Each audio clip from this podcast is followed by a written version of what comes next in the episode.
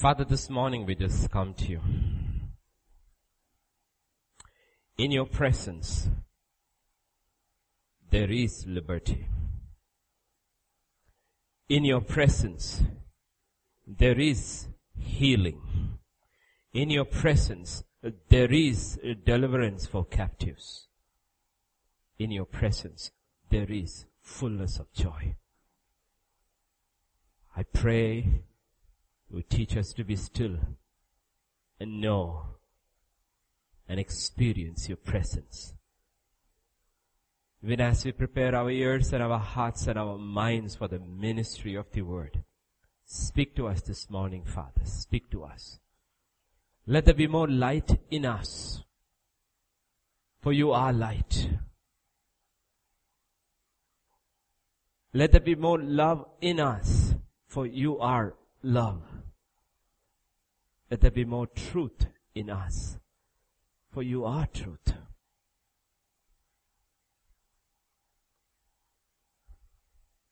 Let the ministry of your word be not be just words. Let it be life. Touch us. Touch us, oh God, touch. Your word has never changed. Your word can never change. Help us to believe this morning, Father. Let someone be set free this morning, Father, in your house. Thank you, thank you, Father. Speak to us. For in Jesus' name we pray. Amen. Amen. We are on day 28 of our fasting. Another 12 days to go. Or maybe 13 days. Whenever we decide to close it. As we go through this season of fasting, also understand the purpose and also remember the promise. The promise we got for this year as a church and for our churches is that he would use all those who are prepared and empty themselves. He would fill them and use them much more than previous years. He had said, rivers of living water shall flow. Believe. Whether you are a young kid in college or school, or whether you are in ministry, believe Lord. Let this year be that year where I experience your overflow. For overflow, you need inflow. Overflow.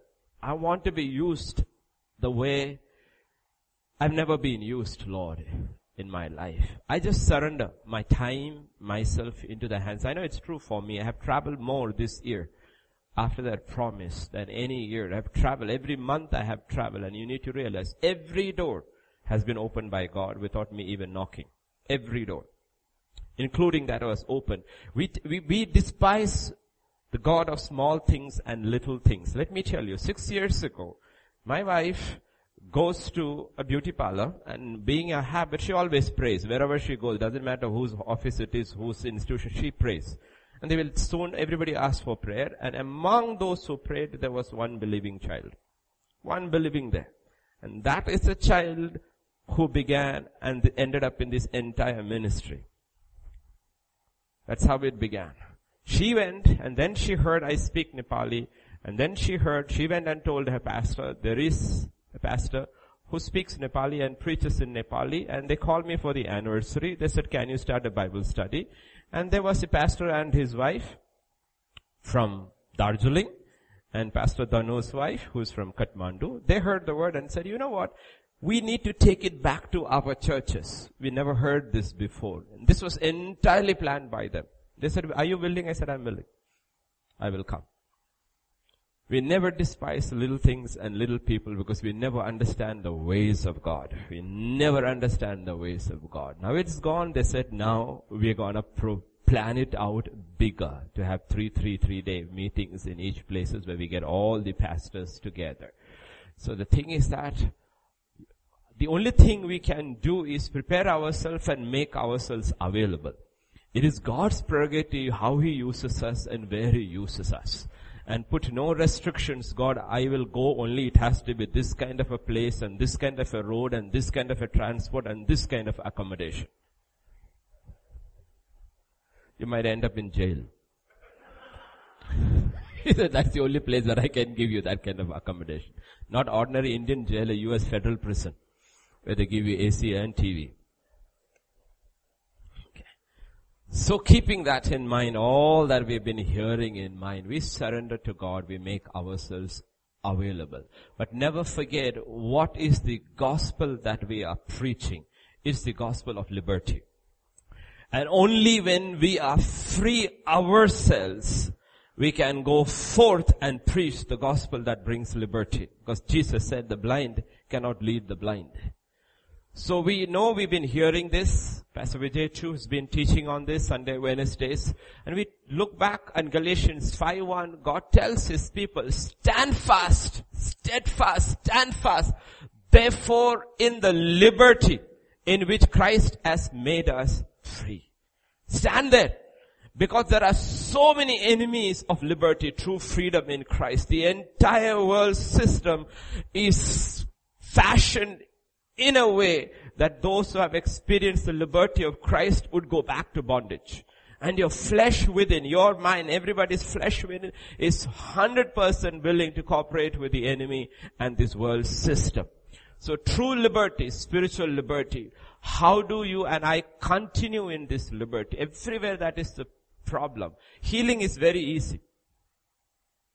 Deliverance is very easy. Liberty is very easy. What is difficult is walking in your healing. What is difficult is walking in your deliverance. What is difficult is walking in your liberty.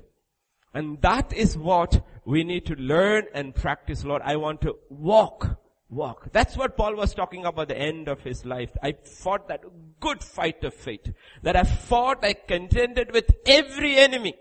Every enemy that tried to steal that liberty which Christ Jesus had come. And all his epistles are written that way, pointing to each church, that's an enemy, this is an enemy, this is an enemy. Stand fast in the liberty which Christ Jesus has brought through his redemptive power. In Galatians 5:13, he will also say, "For you brethren have been called to liberty. Only do not use liberty as an opportunity for the flesh." Don't use your liberty as an opportunity for the flesh. That's why he says all things are permissible, but all things are not beneficial. The enemy will trap you. Don't confuse between freedom and liberty. We have been called to liberty. See how we maintain it. So learn from the history of Israel that has been given to as a pattern. A generation perished in the desert. Another generation possessed the promised land. And then subsequent generations still today have lost the freedom that their forefathers had fought for.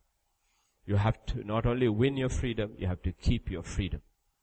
Christ came and died that we would be free from the power of sin and the devil. Not just forgiveness, power of sin and the devil. But God says, beware, beware. He warns us through this apostle over and over again and the other apostolic writers in 2 Corinthians 11, 3 says, I fear lest somehow has the serpent deceived by his craftiness so your minds may be corrupted from the simplicity that is in Christ. He said, beware, the enemy is forever out to deceive us so that he can steal us, steal from us the liberty so that he makes us slaves again. Uh, enemy uh, believer must identify what are. It may not be generally it is the same, but individually it could be different. A believer must identify what are the enemies of my soul, of my freedom, of my liberty in Christ. What are the enemies? There was an instance when a man asked Jesus, what must I do to inherit eternal life? Look at Jesus' answer. Behold, a certain lawyer stood up and tested him saying, teacher, what shall I do to inherit eternal life? His, his question, look at the question and look at the answer. Don't separate the answer from the question and make the answer into a theology. Look at the question. What is he asking for? He is asking for eternal life. And Jesus' reply is, what is written in the law? What's your reading of it? He says, how do you read the word? Give me your answer. Give me your answer. You so able asked the answer today. What, how do you read it?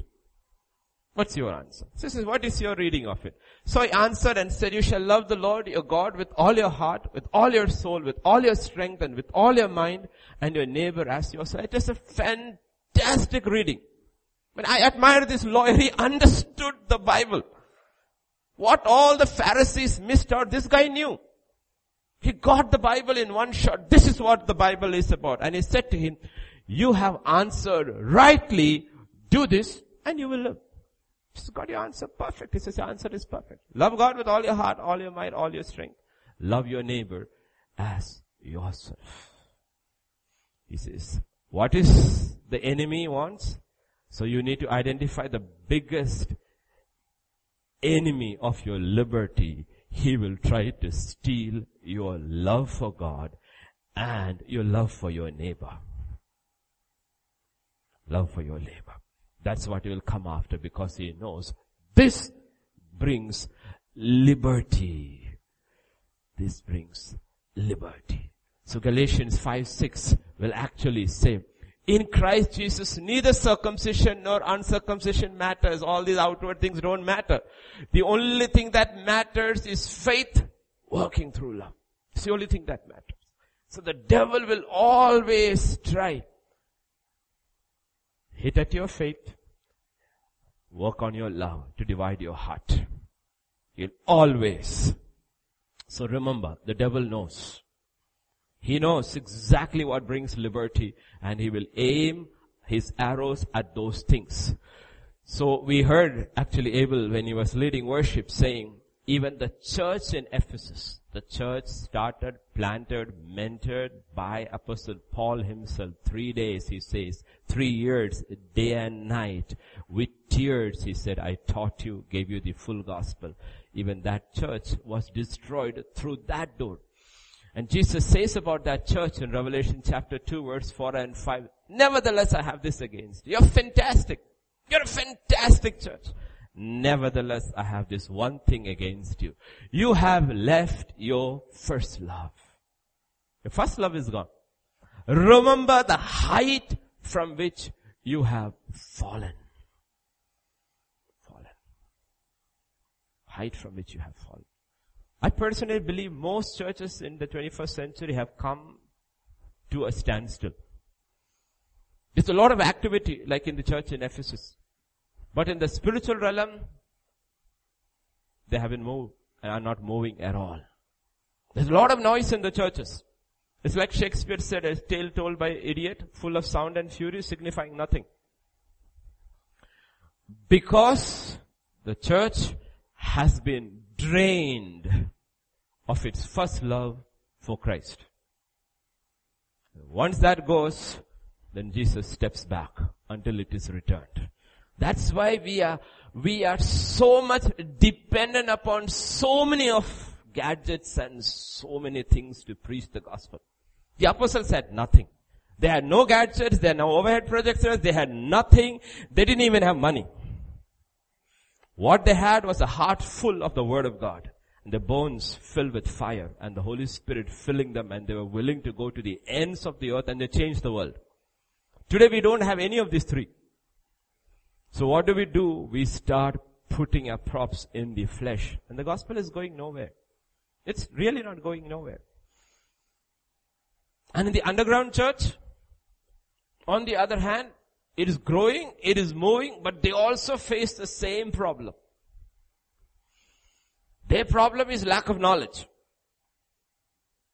And the love is consistently tested. One of the big leaders of the, one of the largest underground churches in China, when he was asked, what are the number one and two problems in your church, in China, underground church, he says, number two problem is money. Love for money. And you wouldn't believe in a persecuted church, money would be a problem. He says, we face the same temptations you face here too. And he asked, what is number one? He said, gossip. Everywhere the flesh is the same. If you don't deal with the flesh, it doesn't matter whether you're overground or underground. You won't move. So understand. That's what Jesus said, beware. When Jesus talked about the last days, he pinpointed at these two issues. He says, beware of deception. Why? Because of lack of knowledge. We don't have knowledge, we don't have discernment, we get deceived. Or number two, or the main thing he said in Mark 24, 12 and 13, because lawlessness will abound, the love of many will grow cold. And only who is, who endures are the ones who love remains the same till the end. You want to endure till the end? Watch out for your love for God and your love for man, your neighbor. So we have to know today, how does the enemy work to see that we don't stand in the liberty which God has given us, the freedom, the joy, the joy that overflows in our personal life because we know Jesus and we love Him more than we love anybody. In 1 John chapter 2 has primary text for today. Very well known verses, but we will look at it in the context of today's study. Do not love the world or the things in the world. If anyone loves the world, the love of the Father is not in him. It's not in him.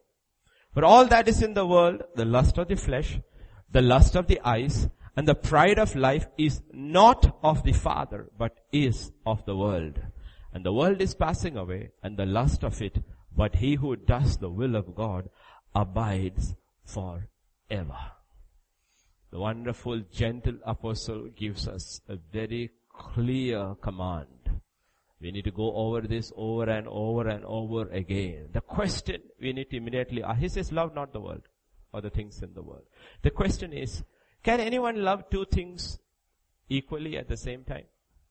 Now I'm not asking whether you can love meat and fish. Now immediately your example, yeah I can. Meaning I can, I love apple, I love orange. We're not talking about. Meaning let me ask you this Sissy. Can you love your wife and your girlfriend? No, you can't. Can you love your husband and your boyfriend at office? No, you can't. You cannot. God is asking very serious questions and he says, can you? And suddenly we realize, no, you can't because these are opposing forces aiming at the same heart. You cannot escape it. It's our ever present reality till you and I die. My flesh, your flesh, and the world you and I live in are after your heart and my heart. And God wants your heart and my heart. So you heard the message on the cross as central to our liberty. Central, the cross.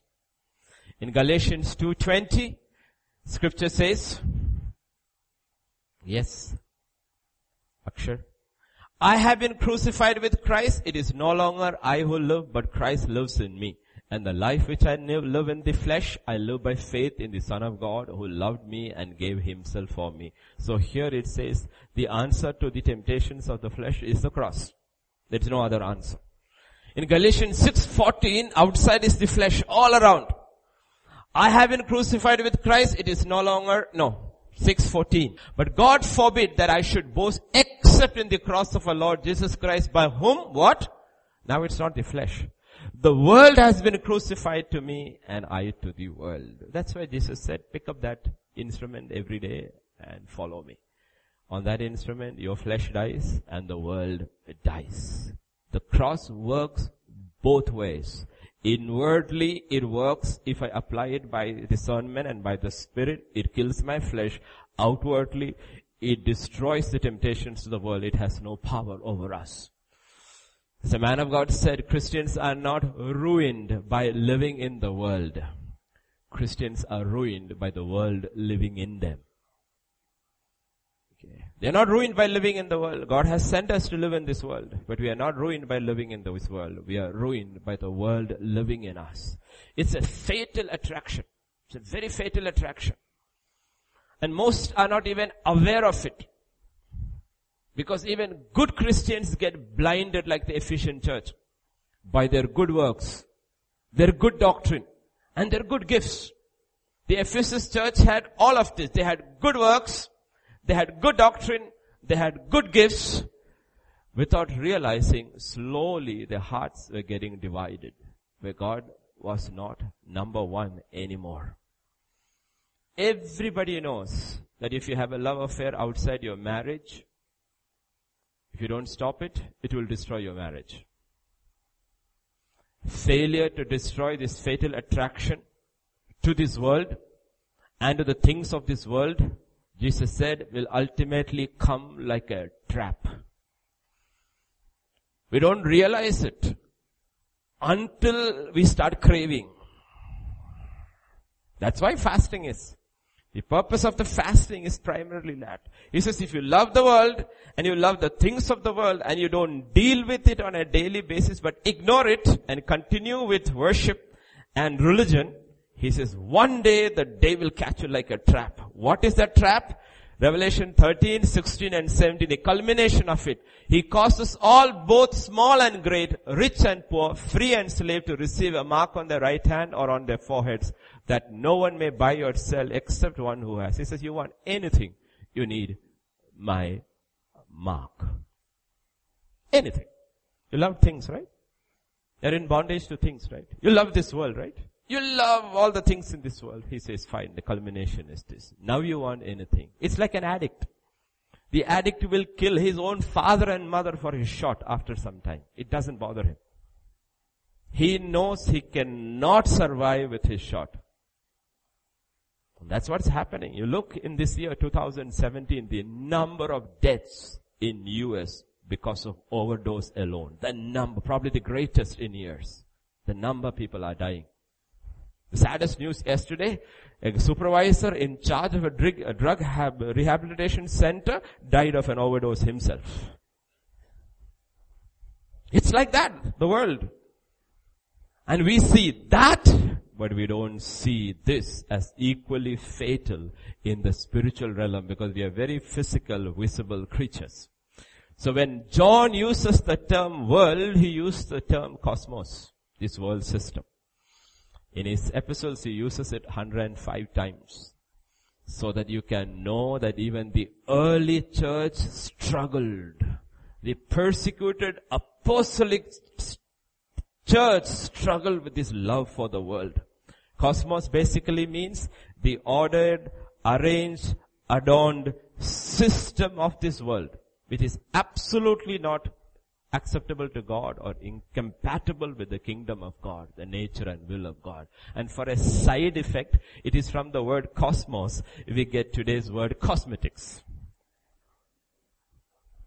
So you know who's behind it. God made beautiful faces and devil made cosmetics. God made stones, man made bricks.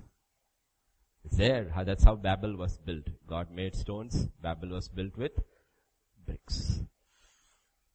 Earth once reflected the glory of God, but sin marred it. Sin has really marred it. And scripture talks about in Romans 8, 19 to 22, this world, cosmos in which we live in. The earnest expectation of creation eagerly waits for the revealing of the sons of God. The whole of creation is waiting for the sons and daughters of God. Who are those who have overcome this cosmos?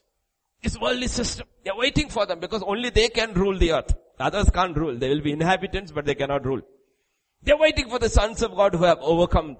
For creation was subjected to futility, not willingly, but because of him who subjected it in hope. Next. Because creation itself also will be delivered from the bondage of corruption into the glorious liberty of the children of God. We are supposed to have glorious liberty while the world is decaying in corruption. This is the second law of thermodynamics. Once corruption sets in, there is nothing you can do. It's just a matter of time. The whole thing will start stinking and worms come in. Do we see the world that way? We are always boasting about the glories of man. Yesterday, oh, we have the longest land bridge in India. God says, smelling in my nostril. Oh, the next big, higher, tallest building. He says it smells. The whole cosmos is decaying. It's decaying. Until God opens our eyes and shows us the world as it really is, it will not change our affections for the world. The world is decaying. That's why spiritually our eyes need to be opened because all our aspirations are in this world. But accept the fact we are living in a world that is decaying, putrefying, literally. This is a spiritual truth. May God open our spiritual eyes to see what the world is really like. That is why there is no redemption either for this world or for this body. there is no redemption. They are made for each other. So God will destroy this body and God will destroy this world. He will, both with fire. He says, body, stomach, uh, meat for the belly, belly for the stomach, both will be destroyed. So if the government brings no new meat laws, don't be bothered. Both will be destroyed. So understand, there are two spirits operating in the world we live in. In 1 Corinthians chapter 2 and verse 12, scripture says, Now we, we, God's children, have received not the spirit of the world, but the spirit who is from God. There are two spirits. The spirit of this world and the spirit of God. The problem is the spirit of this world blinds us to the things of God. And the Spirit of God, more we receive, opens our eyes to the reality of the decay of the things of this world. They both work together. If you receive the Spirit of the world, our eyes gets blinded to the things of God. If you keep asking for the Spirit of God to open our eyes, that's what Paul prays. May, may God give you the Spirit of wisdom and revelation. He starts showing us the beauty of God's kingdom and the horror of this world system. Our eyes have to be opened. So what is there in this world that God dislikes? What is he warning us about, about this world? Because we need to get into, like into details now. Let us do an analysis from 1 John 2.16. God divides it into three categories. Three basic drives or passions or desires which is there in every human being here. Everyone. Including Vikas. Everyone. Everyone. It's there in everyone. 1 John 2.16. The lust of the flesh, the lust of the eyes, and the pride of life is not of the Father, but is of the world. Don't misunderstand the word lust. Okay? It's a morally neutral word, which means desire or longing, depending on the context or the object of your desire. It's a moral, which means just desire. In Galatians 5:17, scripture says, flesh lusts against the spirit, and the spirit lusts against the flesh. So lust in itself is not a bad word. It depends upon what are you lusting for. What are you desiring for? Okay, it's an old English word. Morning, um, modern meaning must have become very narrow, but that's not what scripture means. Okay, so lust is a neutral word, and God has put three primary desires in everyone. The first is the lust of the flesh, which is what every person has a desire to feel some pleasure. They're in everybody. The lust of the eyes Every person has a desire to experience something or possess something. First is pleasure. Second is possessions. And the third, in 1 John 2.16, the third, the pride of life. Every person sitting here and who will hear has a desire to be something or somebody. For prominence, for prestige, for power. Everybody has. They were all originally God given to feel, experience pleasure, to own possessions, and to have prestige. It is all God given. Marred by sin. God himself in scripture promises pleasure forevermore.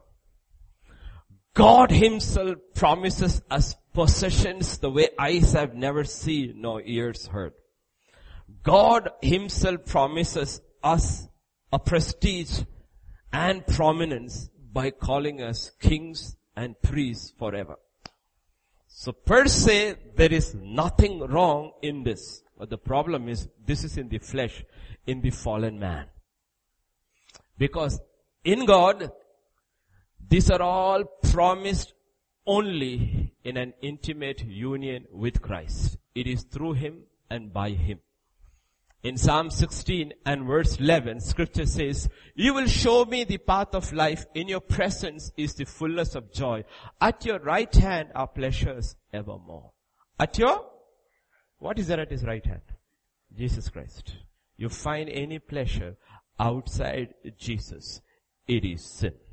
It will take you down. He says, it's my right hand are pleasures for evermore. He says, I, I am the one who caused desire and pleasure in you, but it's all in my right hand, in Christ and Christ alone, not outside Christ. I have set a boundary. The boundary is Christ himself. I am not somebody who denies pleasure. I am one who magnifies pleasure and puts a security blanket around it. That's Christ. The possessions are promised to those who overcome. Possessions. In Revelation 21 verse 7 says, He who overcomes shall inherit all things. He says, in world people mess their lives and ultimately destroy their lives for what? Chasing things. But on the other hand, you deny yourself and chase Christ and remain in Christ and overcome as Christ. He says, ultimately you will inherit all things. It be all yours. And then, the appointment, the prominence is in Revelation 5.10. He says, 5.10, he says, they shall be kings and priests for and have made us kings and priests to our God. Now nobody sitting here can aspire to be a king in this world. Impossible in India. You cannot.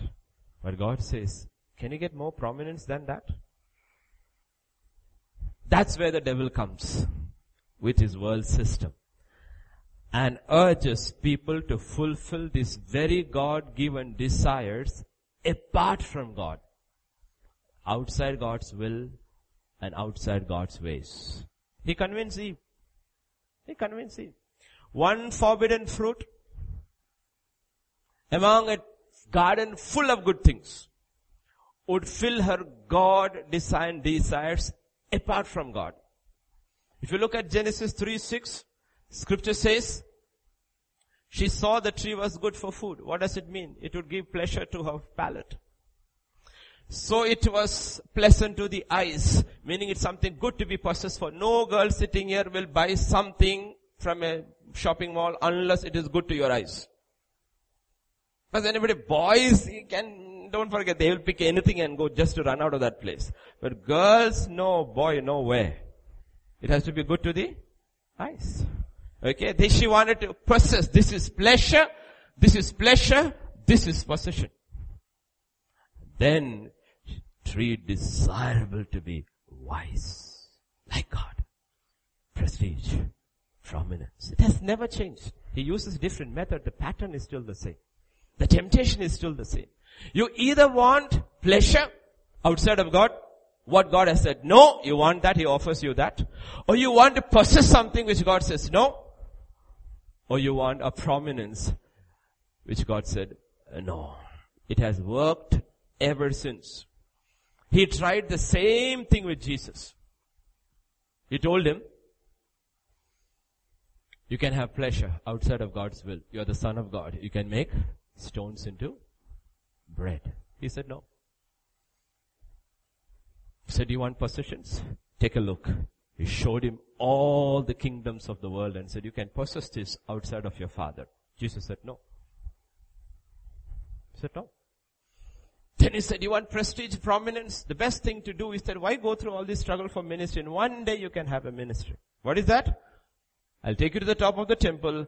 You jump down. Angels will lift you up and suddenly you will have a ministry here prestige, prominence. That's exactly what new pastors and all do. They hire these ad vehicles, put their pictures all over the city. Suddenly they have jumped and they're being lifted up on all the roads.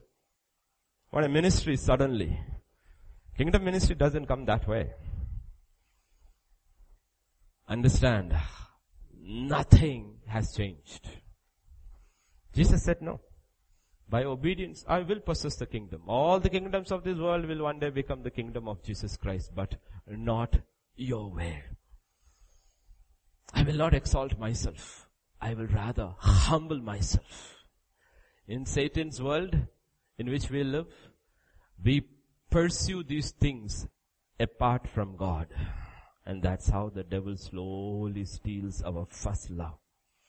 Every aspect of society, the society which we live in, from the poorest to the richest revolves around these three things. Lust of the flesh, which is pleasure. People are pleasure driven. Lust of the eyes, they are driven by possessions. Or pride of life, they want prominence. And this is our obsession.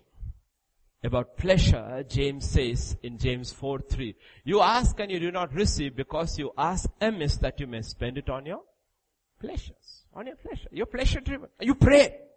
You pray more than others. I agree. But the problem with your prayer is your prayer is flesh driven. You pray because you want an answer which you can spend on your pleasures. In 2 Timothy chapter 3 verses 1 to 4, but know that in the last days perilous times will come. Why? For men will be lovers of themselves, lovers of money, boasters, proud, blasphemous, disobedient, unthankful, unholy, unloving, unforgiving, slanderers, without self-control, brutal, despisers of good, traitors, headstrong, haughty. All why? Because they are lovers of pleasure rather than lovers of God. That's the reason. Your love has gone. Your love for God which was there, which would have led you to more and more and more righteousness and more perfection. The love of God came because you become a lover of pleasure. And when that comes in, all the other things start following. God has no issue with pleasure. God has no issue with comfort. God has no issue with any of things, but He says, let it not be bondage.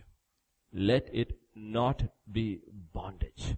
About possessions, this is what Jesus says in Luke 12 verse 15. He said, take heed and beware of covetousness, for one's life does not consist in the abundance of the things he possesses. See, that's not life.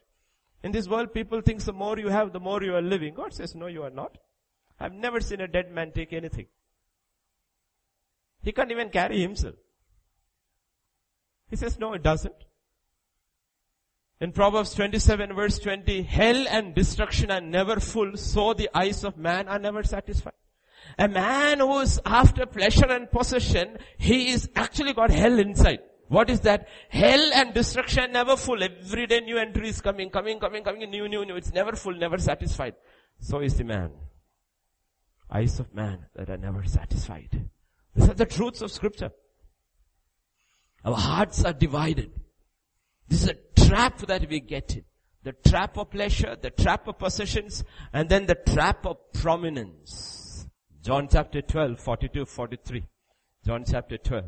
Nevertheless, even among the rulers, many believed in him. But because of the Pharisees, they did not confess him, lest they should be put out of the synagogues. For they loved the praise of men more than the praise of God.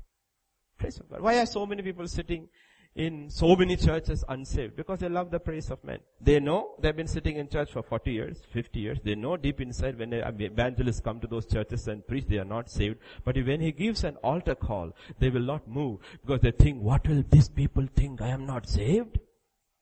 And they die in their sins listening to the gospel. Because they love the praise of men more than the praise of God. They are convicted by the Holy Spirit. You need to get baptized. They don't get baptized. What will people think? I'm the elder in the church.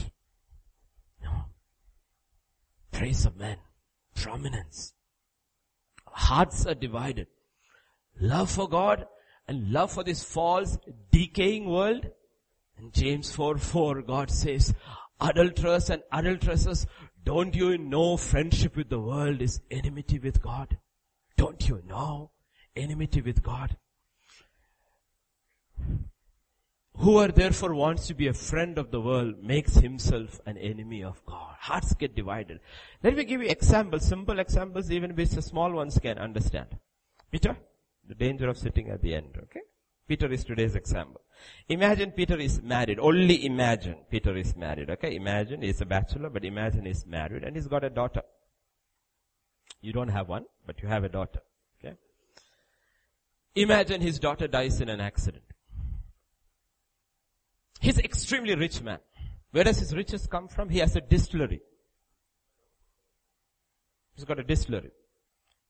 Millions and millions of gallons or liters of alcohol goes in bottles from his distillery. And he's a multi-billionaire. He has only one daughter. And then one day he gets the news, his daughter died because a car hit her. When the police catch the driver, he's drunk Not only is drunk, he's got a bottle on his seat and his trunk is full of bottles. And when Peter goes, he sees every bottle came from his distillery. Now he's upset, he's angry, he's depressed, he's discouraged, and he decided, I am going to start this NGO to stop people from drinking and drunk driving. Can he run his distillery at the same time? What people do in this world, they try to love God and serve the world. You cannot. Simply cannot. If your loved ones don't make it to heaven, it's because the world took them. So the entire gospel is about getting people out of this world spiritually, not making them comfortable in this world. That's why the church has become of no effect because we have allowed the world to get in. We are making people comfortable all the way to hell. That's all we are doing. Understand when hearts get divided. Let me give you another illustration. Imagine I am an important person in a government, in a country that is persecuting Christians. What do I do? What do I do? I'm, let's say I'm a minister in a country where Christians are being persecuted and I am a Christian. What do I do? A lot of people, you quietly sit there and compromise. Not Esther. She stands up. She says, I will go to the king.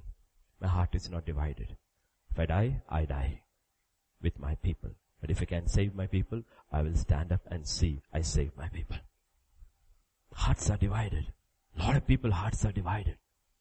That's why scripture is put. If you allow the love of the world, the pleasure of the world, Esther knew the pleasure of the Babylonian court. She was the number one queen. She knew what pleasure was. She knew she had every comfort Babylon could offer. She knew what possessions, what she had, anything she could dream of. Actually the king offered her even a half of my kingdom. She knew what prominence was, prestige was, but she was willing to let go of all of it because of the love of God and for the love of his people. That's exactly what Nehemiah said. That's exactly what Daniel's three friends said. And that's exactly what Daniel said. But that is exactly what the compromiser called Mr. Obadiah did not do during Elijah's time. And he's saying, no, no, no, my Lord, my master. Elijah said, who is your master? Who is your Lord? Ahab or God? Oh no, no, I have hidden hundred prophets, 50, 50 in a cave and I'm giving them bread. A lot of people try to do. What they do, they love the world, they love God and they try to do a mediocre ministry feeding here 50, feeding 50. That's how he says, you go tell your master Elijah has come. Tell him to come and meet me at Mount Carmel. Can God use Obadiah? No, he cannot use him. He cannot use him because he's a compromiser. Yet he's taking comfort. I am feeding. He says, you're not feeding anybody. I know who your Lord is. Your Lord is not Yahweh. Your Lord is Ahab. Hearts get divided. And the whole problem with today's evangelism is it's divided people who have compromised, who have allowed the world in and trying to preach a gospel. The thrust of the gospel is be saved from your sin, be saved from this world. And only those who received that message on the day of Pentecost got baptized. I told everywhere in Nepal, I said, you know what? They said, आज के कार्यक्रम, I said, आ कार्यक्रम नहीं है. परमेश्वर के घर में कार्य है, क्रम है, कार्यक्रम नहीं है. There's a difference. There is karya. There is kram. There is order. There is no karyakram. What has happened in the house, I said, when you go to your father's house, tonight when you go to your father's house, is there karyakram? There is no karyakram there. There is karya. Matter. There is order. But what we have done, we have made this into a service. We have made this into a program. So it is okay. I attended the program. Banks also have programs. Colleges have programs. Universities have programs. Offices have programs. Churches also have programs. But God says, I don't hold programs. I give life. I give life.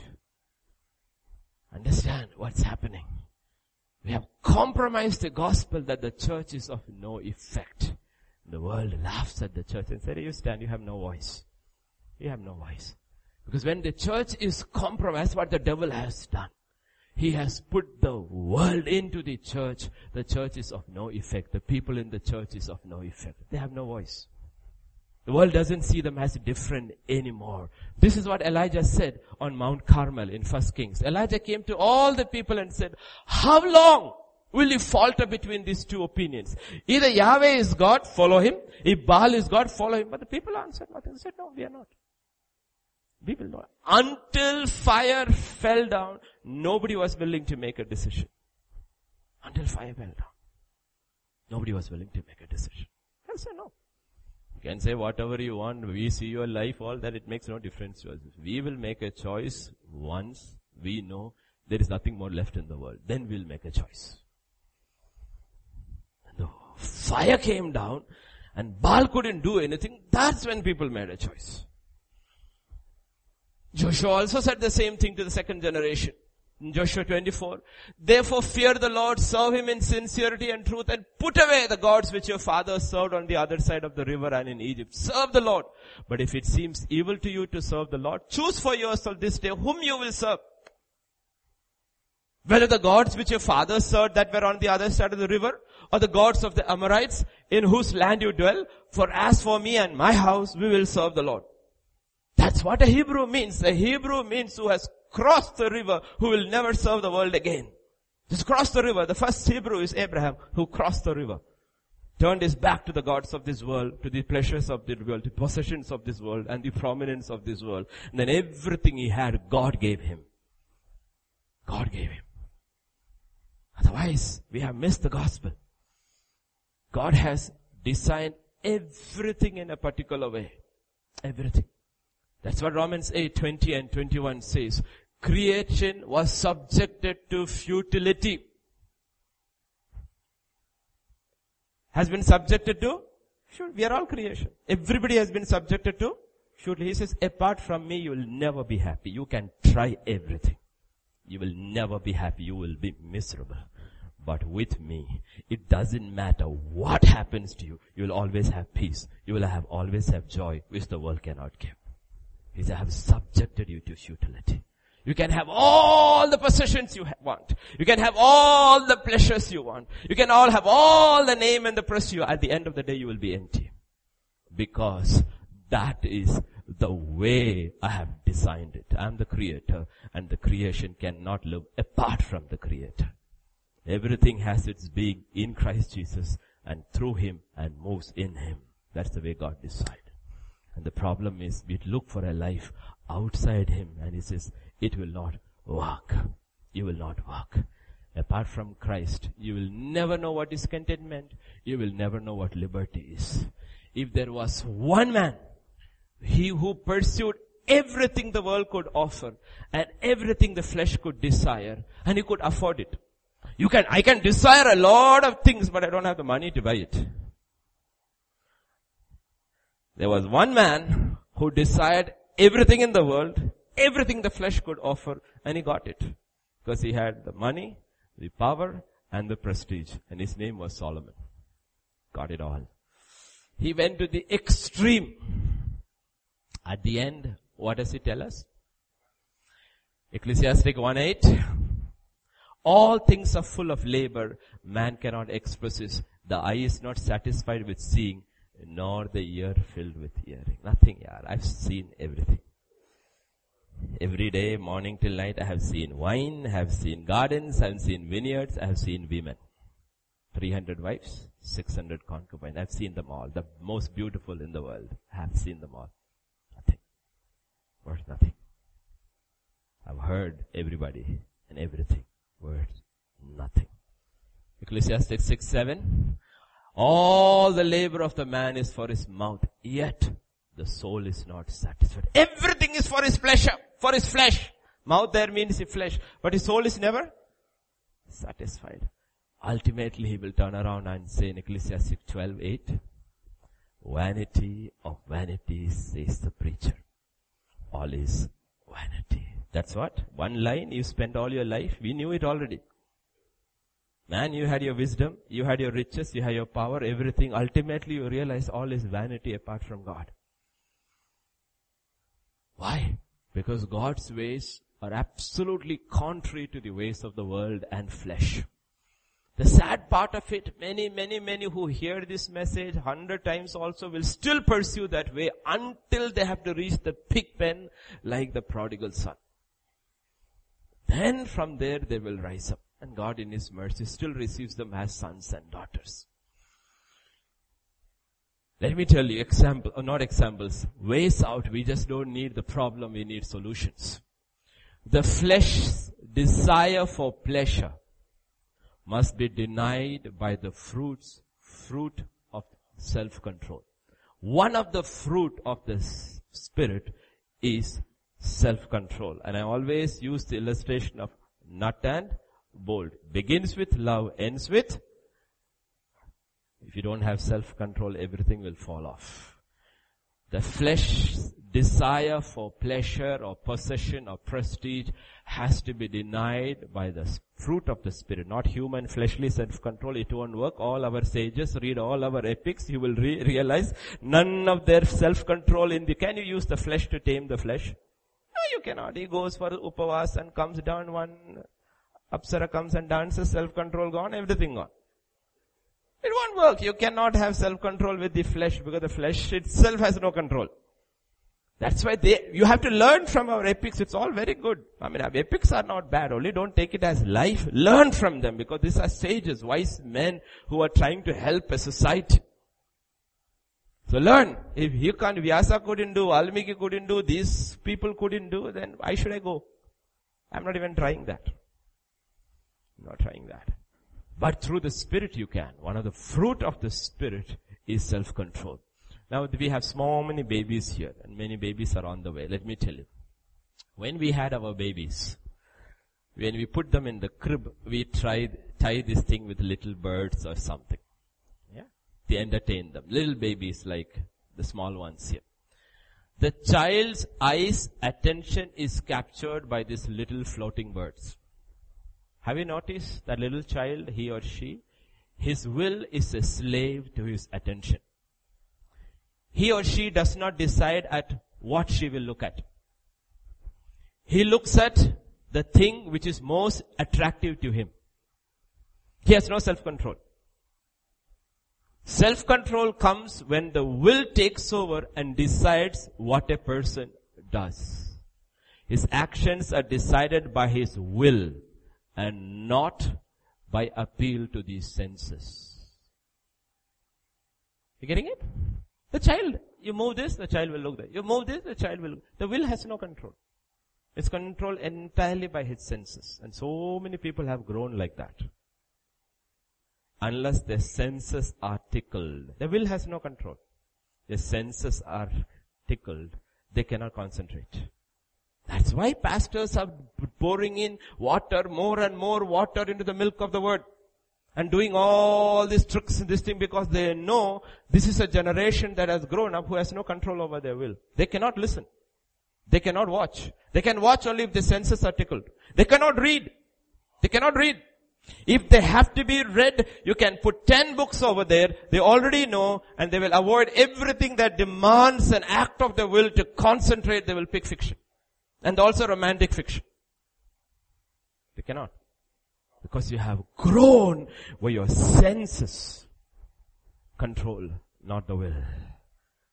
That's the danger. That's where they struggle. They struggle to listen.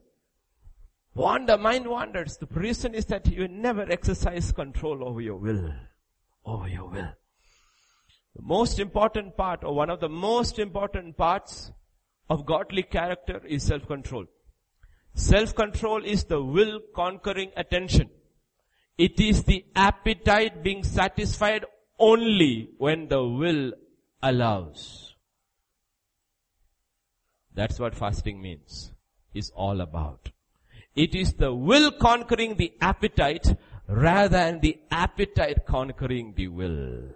I'm talking about true scriptural fasting, not the fasting which began yesterday. No.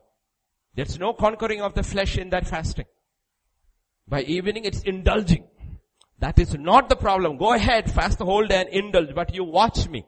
In the next 30 days you will see the most amount of violence against Christians and minorities. Why? This is be supposed to be a time of fasting. When you're seeking the face of God, then why is your hand raised against every weak brother and sister? Because your fasting is false.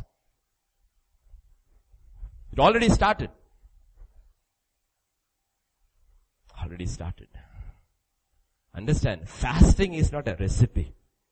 Fasting also is where you have to allow the Spirit to control your will. And exercise self-control. People look at all this as solution. I'm having a problem, so I'm going to fast. God says, so what? After that you will eat. That's not a solution.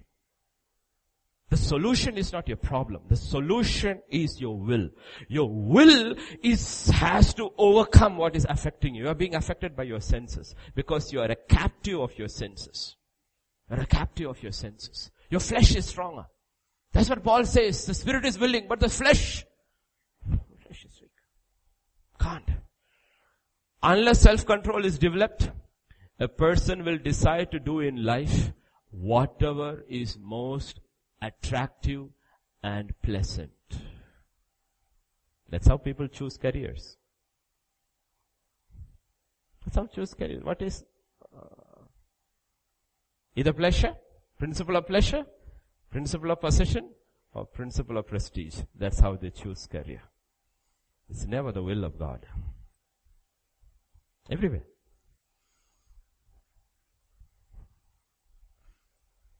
And problem is we are saved, but we miss the will of God. If my will and your will is not in control and our appetite is in control, then we could become a slave for something as deadly as sex or drugs or as simple as popcorn. And we look, see, honestly, that's what happened, that's what happened to all of us. When we hear popcorn, we smile. I think it's funny, but let me tell you. A person who walks down the street, smells popcorn, he cannot resist. His appetite decides, now is the time to eat it. Judges 14 and verse 1, Samson went down to Timnah and saw a woman, Timnah of the daughters of Philistines. The next verse, the next one which I gave you.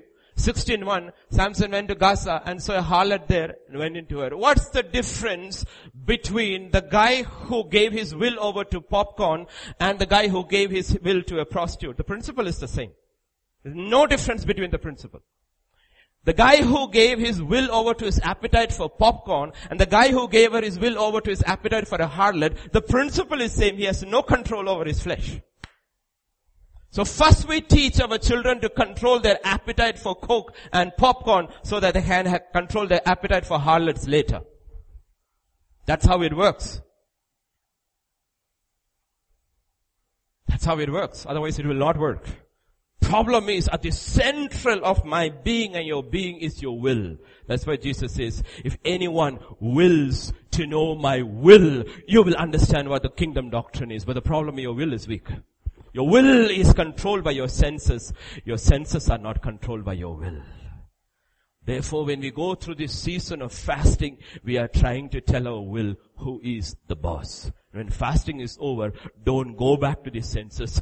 Continue to exercise the superiority of the will, the fruit of self-control over your appetite. Let this be a pattern for the rest of your life.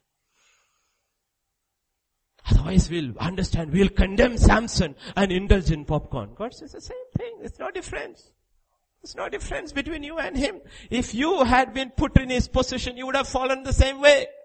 Why? Because you also have no self-control. I in my mercy, in my grace, I covered you, protected you from falling as Samson did. Because Samson would have gone for popcorn if that was his appetite, and you would have gone for a harlot if that was your appetite. At the end of the story, it's the same. There's no self-control. No self-control. Like whether you rob a bank or you steal a chicken, in the eyes of the law, you are a thief. No, I only stole a chicken. The judge will say, go to the jail and sit there and repent. Somebody's chicken? Yes, somebody's chicken. That fellow robbed a bank. He robbed a chicken. In the eyes of the law, what are you? Thief. In the eyes of the fellow who cannot handle popcorn or a harlot, what is it? No self-control. So, There has to be a solution. There has to be a solution. I'll give you the solution. Okay. I'll use Johan is hiding somewhere. So Johan, because you're hiding, you are the solution. Not the solution, you are the example today, okay? Let's imagine Johan loves soda, ice cream, and an occasional cigarette. He doesn't, but let's imagine. He plays football too, and he loves football. The coach in the next university goes says, you know what, you got a real chance to make it to the national team. You got talent. Suddenly there is a goal. Now there is an inward satisfaction. Boy, I can make it to the national team. And then he comes home and he tells to Sister Anne, I can make it to the team. And uh, Anne says, you make it to the team, I'll be the proudest, the most happy mom in the whole world. Then the coach tells him something. You want to reach your goal and make your mom happy whom you love. Then you need to cut out soda, ice cream, and cigarette from your life. Now he has a greater goal and a greater love for something more than the pleasure that soda can give, or coke can give, or cigarette can give. Otherwise you will never overcome. That's why Jesus tells us, if you love me, more than anybody and anything. You can overcome anything. And I'm setting your goal. If you overcome, you will be kings and priests. You inherit all. I'm setting you a goal and I'm setting you a passion inside which is greater than the satisfaction the things of the world can give you. That famous statement Brutus makes in Julius Caesar when they. He loves Julius Caesar. He is Julius Caesar, his friend. But there is argument why Brutus has to join the plot to still kill Caesar. The final clinching argument of Brutus is this. Why he will kill Caesar. It is not that I loved Caesar less, but that I loved Rome more. It's not that I loved the world less. It's because I know my flesh loves the world. It's because I loved Christ more. Christ more. If you love Christ more and see the goal that He has set before you, you can overcome anything. But if you don't love Christ more than anything, Jesus said, you cannot be a disciple. That's what I said through all the mission preach. He said the great commission is all power authority is given unto me. Go to the ends of the earth and make disciples of all nations teaching them to obey everything that I have commanded you I said हम लोग ने क्या किया? हम लोग ने चेला मत नहीं बनाया। हम लोग सबको विश्वासी बनाया। We made everybody believers, which is very easy. Believe on the Lord Jesus Christ, repent, you are saved, you are saved. But are you a disciple? No, you are not a disciple. And the commission was to make disciples. And to make a disciple, the first news you have to tell those who believe is, if you love your father, your mother, your wife, your children, your brother, anything, even yourself more than Jesus Christ, you cannot be a disciple. Period. That's it. You will never overcome. You will never get a crown. You will be all children in the Father's house if you finish without falling away. But the commission is to make disciples and teaching them to obey. And the condition for discipleship is you love Jesus more than anything and anybody. Otherwise, something else pulls you. You go away. You go away. It's that simple. That's the goal. Once the inward satisfaction is greater than the outward, you are able to overcome, which God gives. In John chapter 4, 31 to 34, it's an incredible this thing about Jesus. In the meantime, his disciples urged him saying, Rabbi, eat. But he said to them, I have food to eat of which you do not know. Lord, food which you do not know? This is at the Samaritan town at the well. Therefore a disciple said to him, has anyone brought him anything to eat? Jesus said to him, my food is to do the will of him who sent me to finish his work. Says, that's what gives me pleasure. The salvation of a Samaritan woman, one who had five husbands living with the sixth one to see her deliverance, her salvation brought him greater joy than satisfying hunger could. Unless we rejoice in the work of God and the things of God like this, we'll never be able to overcome. Never be able to. That night spending in that terrible place And it didn't matter at all. In the morning they started coming. The first man, a poor man in a dirty dhoti, he came at seven in the morning with his Bible and the pastor says he's recently saved. Every morning he comes with his Bible so that I can teach him. Seven in the morning is there so that the pastor would teach him the word of God. And by then later they started coming, coming, coming, coming, coming, all poor, all sitting there. You know, in that village, you look at them, very easy to know who is a Christian, who is not a Christian. Very easy. Because every non-Christian has this, this, this, this, this. Every Christian has nothing.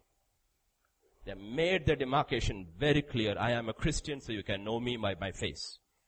And to walk in that unbelieving town with full of temples like that, you need courage. You need courage. Today you see people, you don't know whether they're pagan or Christian. They all look the same. Why? Because we understood, haven't understood the power of the gospel, what discipleship is. We haven't understood. Every one of them, every one of them came and sat down and they were hungry for the word. And I didn't dilute the word there also. Because you cannot. That was his inward joy. He says to do the will of the Father gives me incredible joy, pleasure than any food you have brought can give me. In Hebrews 12 2, the joy of the Father's work and the goal that the Father had set him. Looking unto Jesus, the author and finisher of faith, who for the joy that was set before him, there's a joy set before him. There's an incredible joy set before him. He endured the cross, despising the, all the hardships of this life. He said, it doesn't matter, there is a goal. What is the goal? We'll say he was given the name above every other name. No, he had all those names, bigger names than that before. Actually his name became a little lower. Now he's called son of man also. Earlier he was never called son of man. It's not a good title in heaven. He was son of God. He was God himself. So what was the joy that was set before him? The joy that is set before him, the Father said, if you go through all this, deny the flesh, never sin and overcome and die on the cross and come, I'll give you a wife which you never had. It shall be a holy, spotless, blemishless church who has overcome the world. That's your joy. And he said, done deal dad, I'm going. Done deal. And we look at him and say, that's the reason you died for me? You know what? I'm taking the same route. That's why all the ancients sang the song, the world behind me, the cross before me. That's it. I got it. I got it. That's why you need to learn hymns from Pastor Vijay.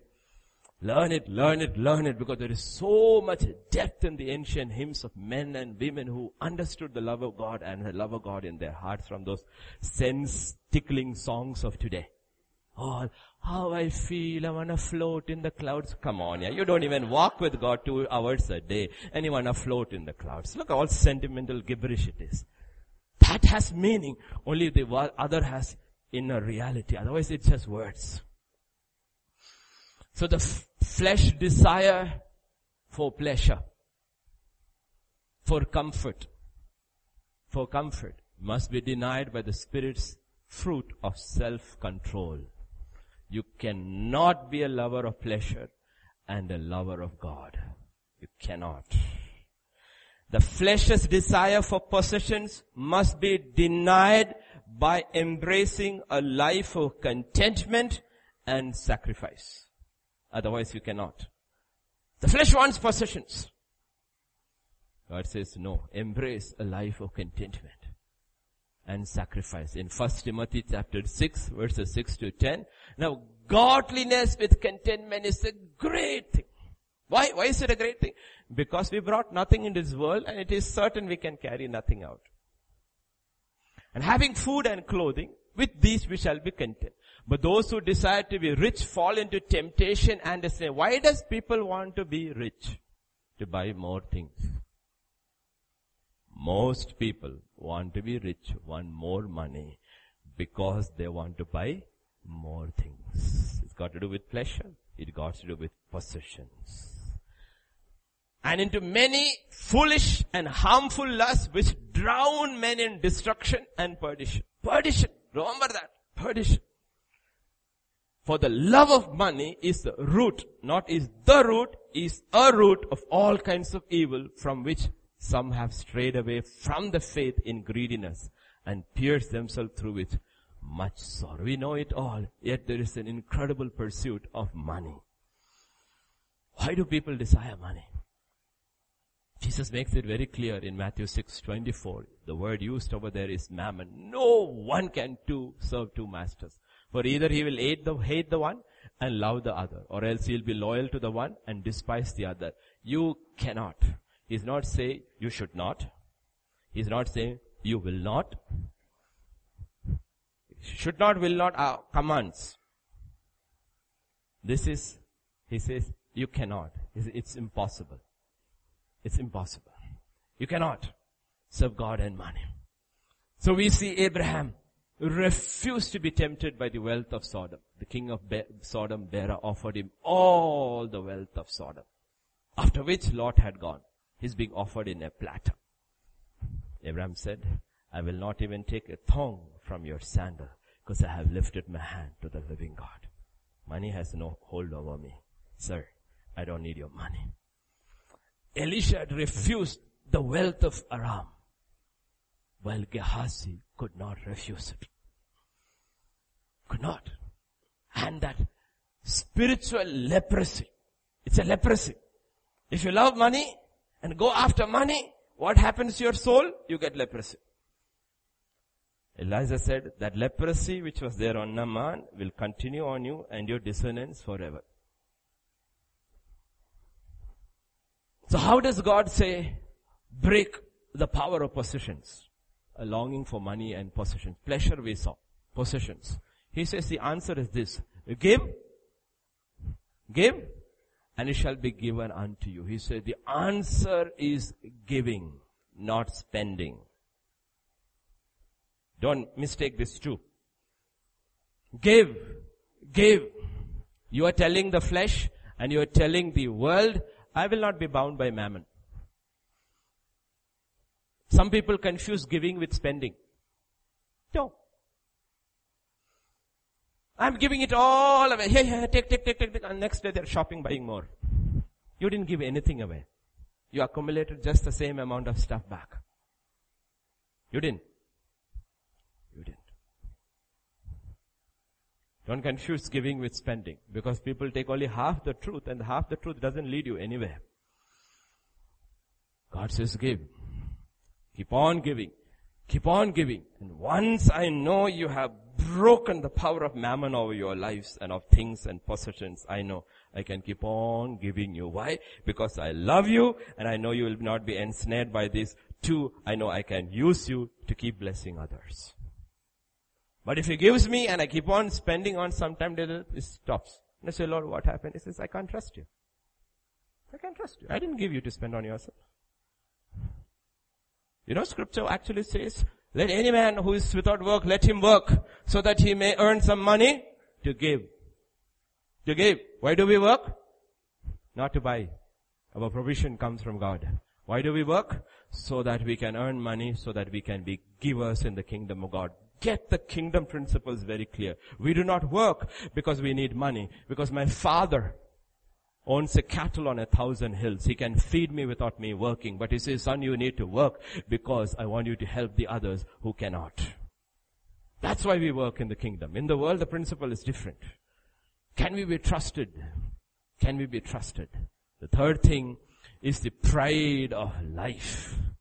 Our obsession with prominence, with prestige. Oh, you touch somebody over there, even in ministry. You touch somebody over there. You call them pastor, no doctor. Where did you get your doctorate from? Oh, it's honorary. Oh, I thought you actually worked and wrote something. No, no, it's an honorary doctorate. But I got it from there. So I am doctor so and so and so and so and so. If that is in ministry, then can you imagine what is in the world? We saw obsession with prominence in John chapter 12 and verse 43. For they loved the praise of men more than the praise of God. We really love the praise of men, don't we? Don't we?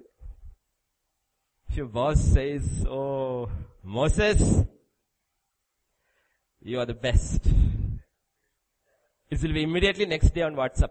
Not what, in the next minute it will be on WhatsApp. I am the best. Boss said. Jesus wouldn't take compliments from good master. Who told you? Wait a second, wait a second, wait a second. Who told you I am good? Only my father is good.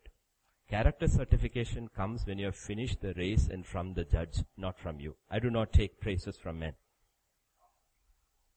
My ministry will not be built on praises of men. Honestly, Christians, if you work in the secular field, every certificate, every medal you get, put it in a box and keep it in the attic because it means nothing. Means nothing. If you don't hear that final six words when you stand before Jesus, well done, my good and faithful servant, all your life was a waste. You just come through the fire. That's all. Means nothing.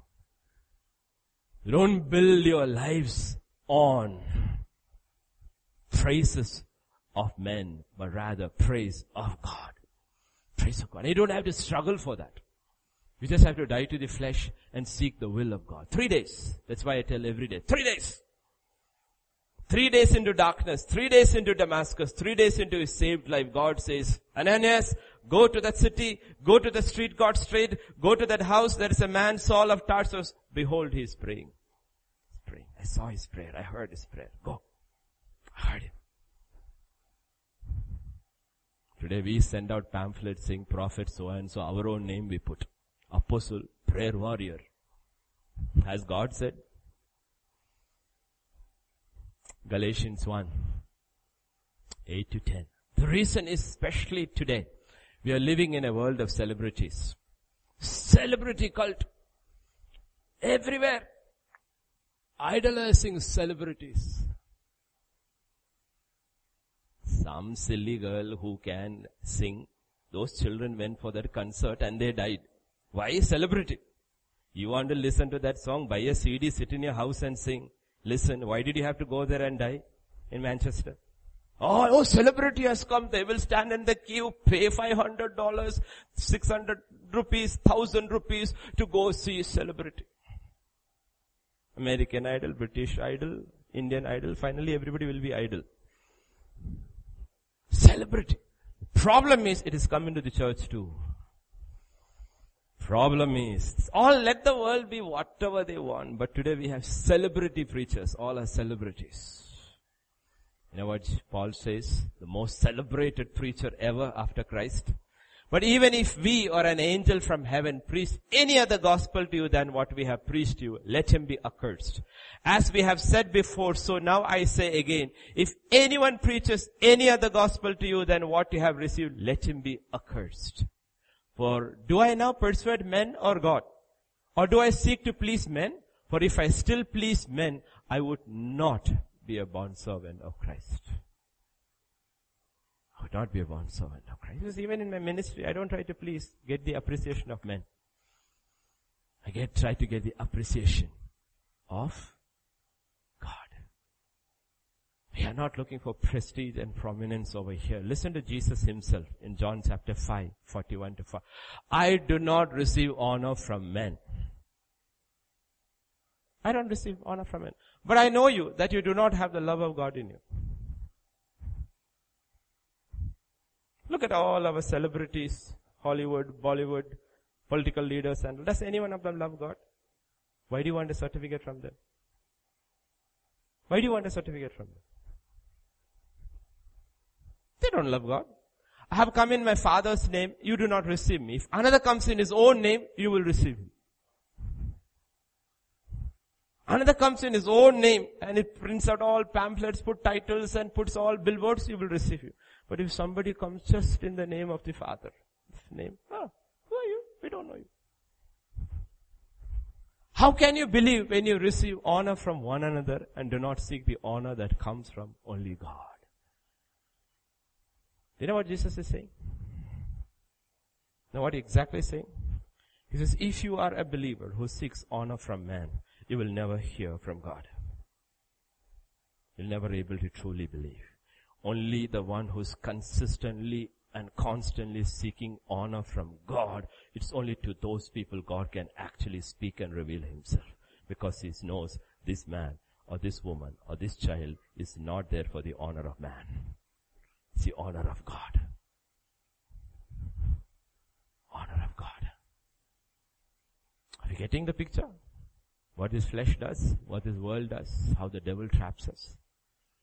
So as we come closing, reaching the conclusion, let's go to 1 John 2, 17. The world is passing away and the lust of it, but he who does the will of God abides forever. Do we see the world as passing away? Or actually we see, depends upon with which eye you look. If you look with spiritual eyes, you see the world is passing away. It's decaying, it's putrefying, it's getting worse and worse. But if you're looking with carnal eyes, you look, the world is getting stronger and more beautiful and more attractive. Which eyes do you see it with? The man of God who said, whoever marries the spirit of this world will find himself or herself a widow or a widower in the next age. Understood? If you marry, if you're a woman and you marry the spirit of this world, embrace this world, next age you will be a widow because your husband will be dead.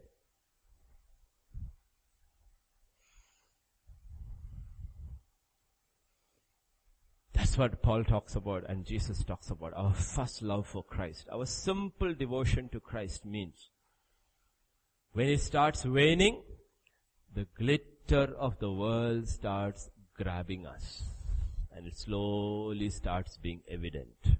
First is inwardly, then it starts becoming evident outwardly.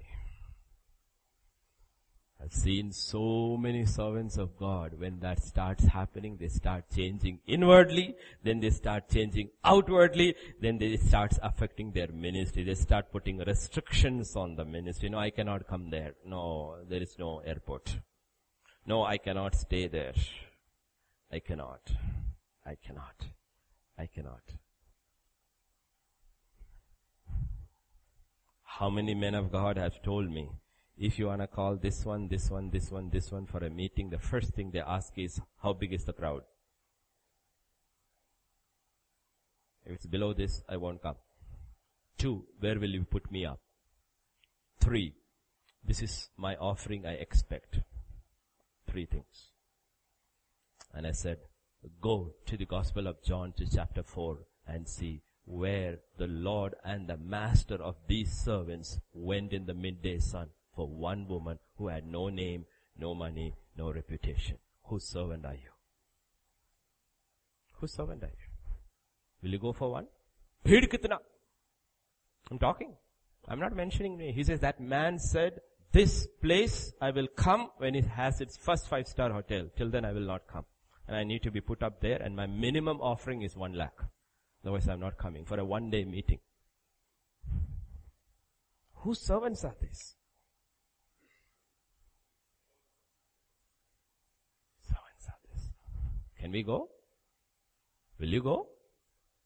Christ sends you. That's what Jesus asked the disciples, the Pharisees and all. Whom did you go to see in the wilderness? And talking about John the Baptist. Somebody wearing silken clothes? That's how the Pharisees walked. He said, that's what? He came wearing a leather belt and a coarse coat. But the gospel was powerful.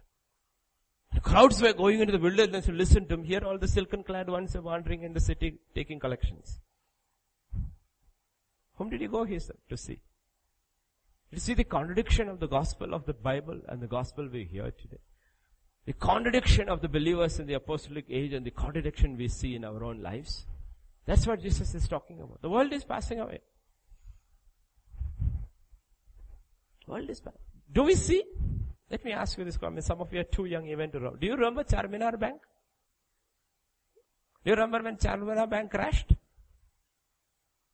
Everybody lost their deposits. You should have seen the panic in the city the crowds, the police, the lathi charge, why you put in your money in a bank that crashed. Now let me tell you, if tomorrow somebody starts, a WhatsApp message goes on, Axis Bank is shutting down. What will everybody who has an account in Axis Bank do? Take your money out. Do you really believe the world is passing away? Then why are you investing in it? You don't believe. The problem is we do not believe the world is passing away. That's why all our investments are in the world and in the flesh. Do we believe?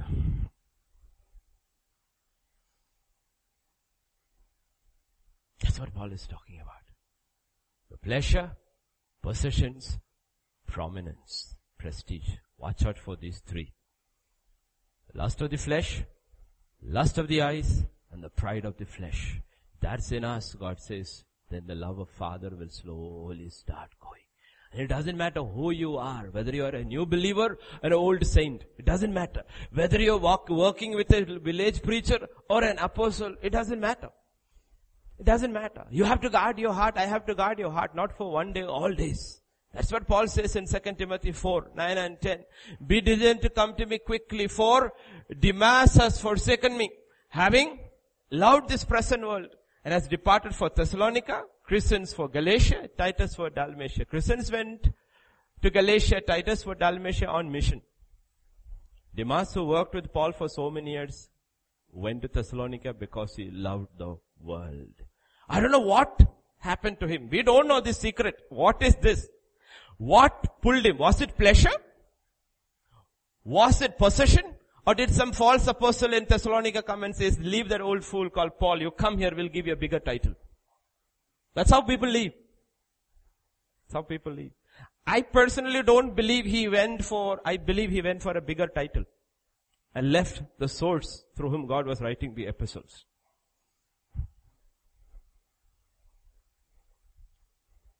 He loved the world. And he went. We don't know what grabbed Demas. Was it pleasure? Was it things? Was it prominence? Each one has to look himself. I only know myself. That also I don't know myself really well. I'm still searching and asking God, show me. What will grab me in the years to come? Show me. So that I learn to deal with that first.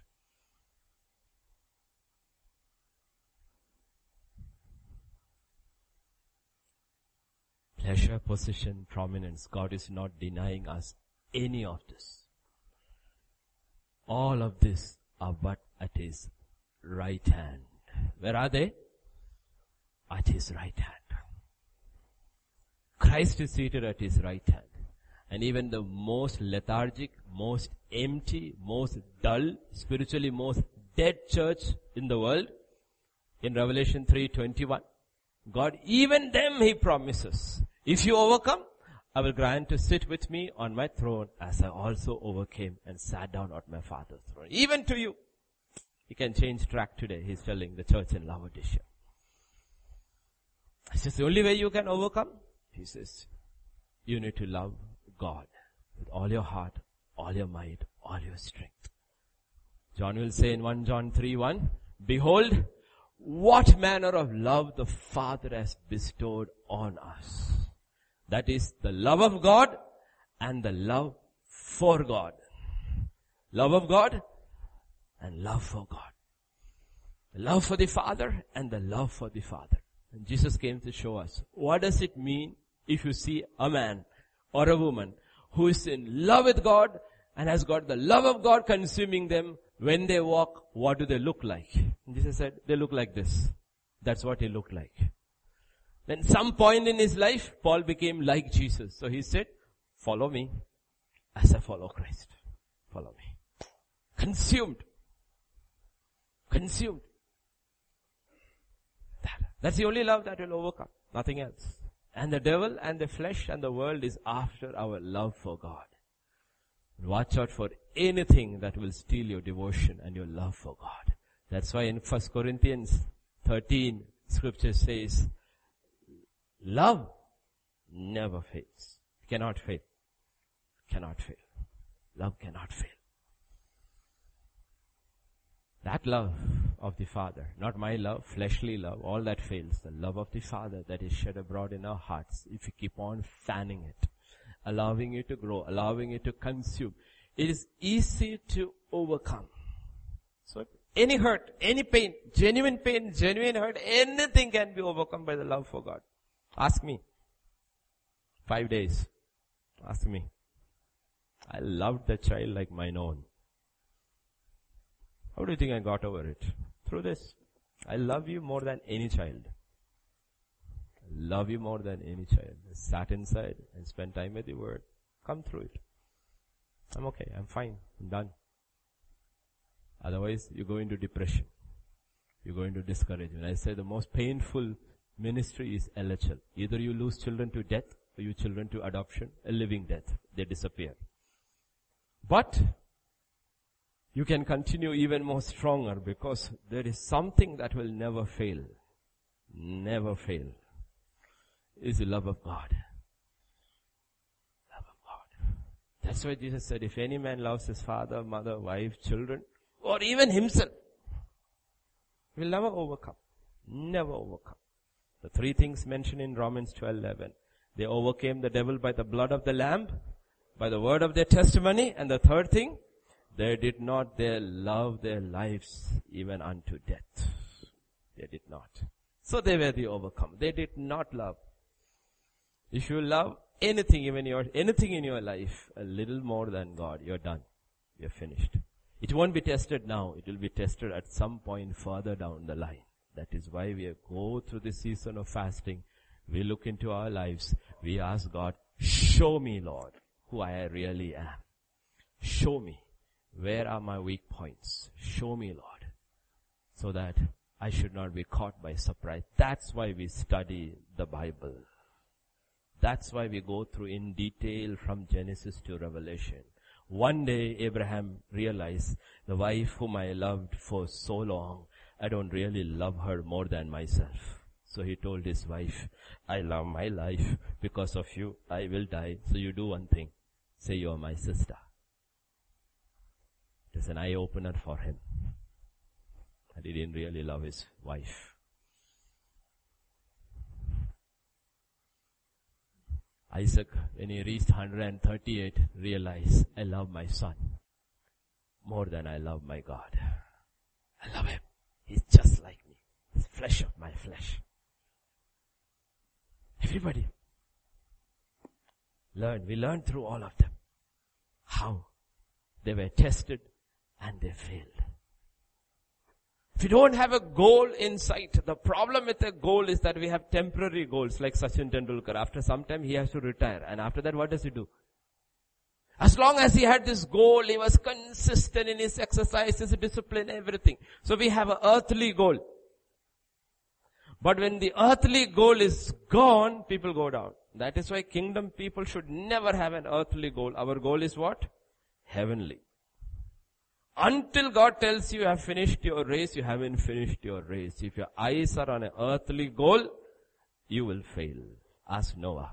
His goal was build an ark, save his family.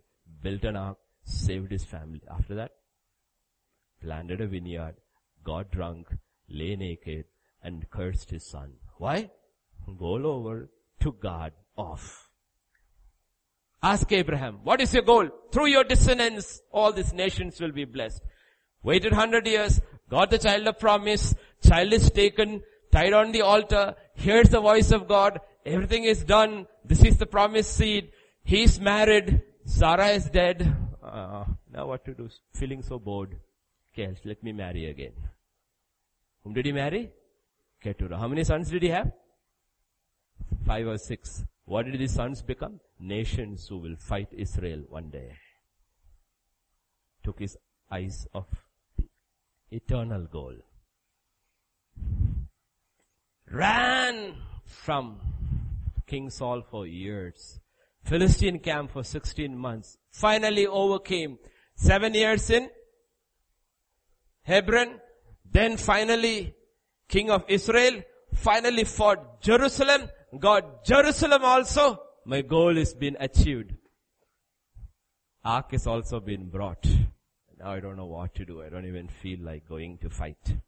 Went up his terrace, looked down, and went spiraling down. You see? Your goal is earthly.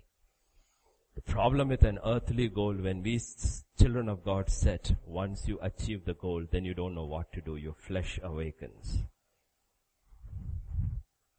That's why we don't have any earthly goals. We have heavenly goals, spiritual goals. Keep your eyes fixed on Christ Jesus. Keep your eyes fixed on it. He has to say it is done. He has to show you. Okay, you finish. You'll be dying in a couple of days. Do you see your crown? Yes, sir. I see my crown. Okay. You can relax now. Until you see your crown, don't relax. Don't. Don't relax. Amen? Shall we stand? Can I have the worship team? Abel, your leading of your worship was prophetic today. Everything you said, you had no clue what I was going to preach.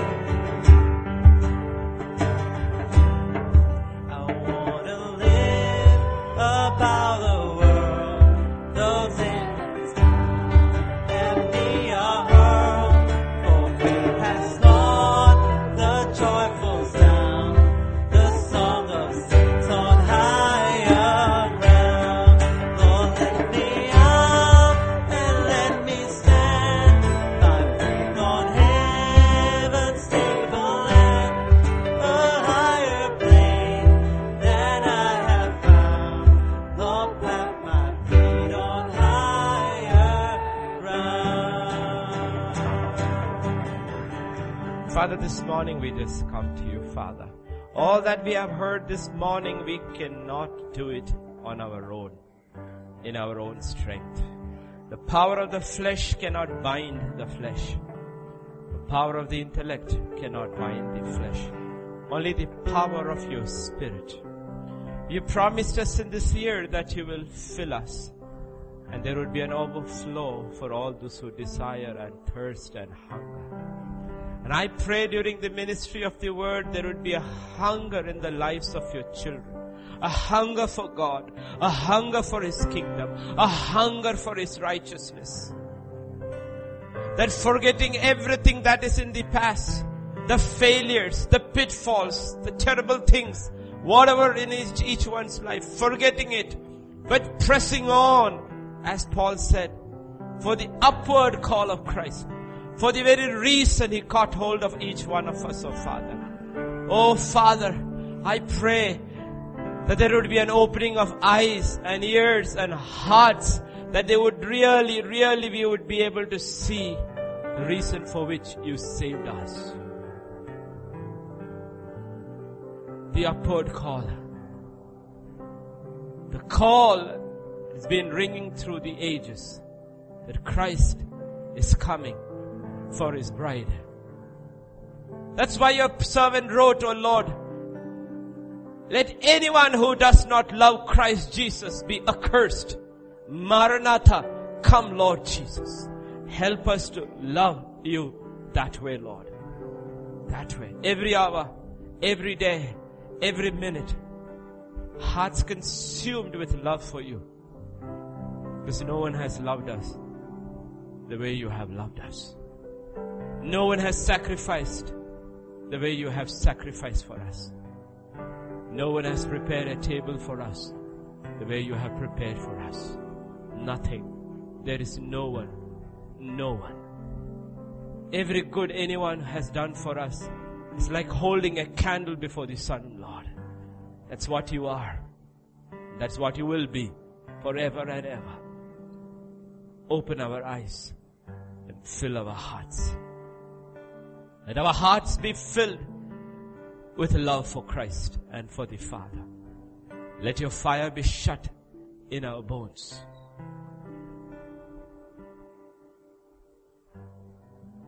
Help us. Help us, Lord. This nation cannot be reached by people with divided hearts. No nation has been. Every nation in history has been won by men and women whose hearts were consumed with love for Christ. Many who bid, bid goodbye to their own loved ones and never returned for Christ. I pray, Father, from here will go many. Hearts are consumed with love for Christ. Backs are turned to the enemy's world.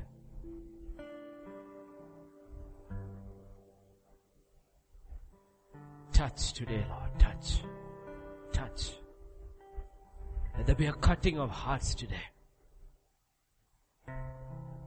Not a rending of garments, but a rending of hearts. Let there be an acknowledgement, Lord. Like in those little places, simple people, simple, simple people. When the question asked, honestly, do you love the world? They said, yes, we do. You demand honesty first before deliverance can come.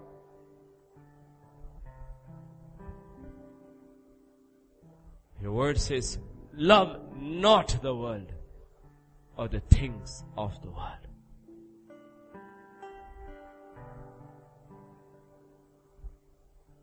Help us. Heal us. Make us whole. Make us whole. The hearts are whole. Our minds are whole. Our eyes are whole. That we behold God as He truly is. The Son as He truly is. And that we seek you, your kingdom and your righteousness above everything else then truly the promise in Malachi will come true in our lives. The Sun of Righteousness shall rise with healing under his wings, and we shall go forth as calves released from the stalls. We need healing. We need restoration. We need deliverance.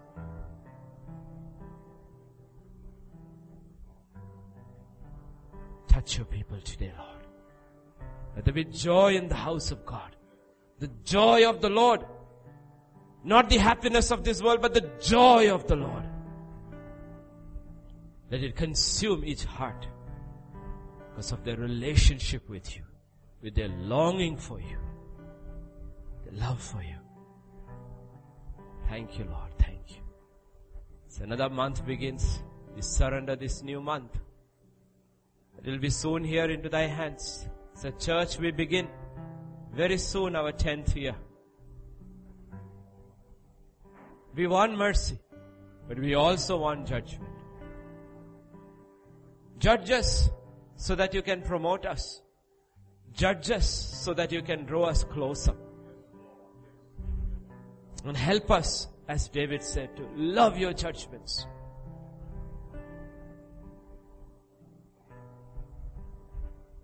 Help the church to move to another level, Lord. Level closer to you. And a step lower in humility. And a step closer in love and devotion. Help us, Lord. Thank you, Father. You may your hand rest upon everyone. Let infirm bodies be made strong the struggling, grieving hearts be healed and comforted. Wandering minds, the intellects be stable in the Word of God. Above all, let the Spirit hear from you, Lord. Clearer, clearer each day. Thank you, Father. Thank you. We now by faith, believing in the blood of Jesus, the cleansing word and the spirit. We lift up holy hands and we bless your holy name. We bless your holy name. We bless your holy name. For in Jesus' name we pray. Amen. The grace of our Lord Jesus Christ, the love of the Father, and the fellowship of the Holy Spirit rest and abide with each one of us. Amen.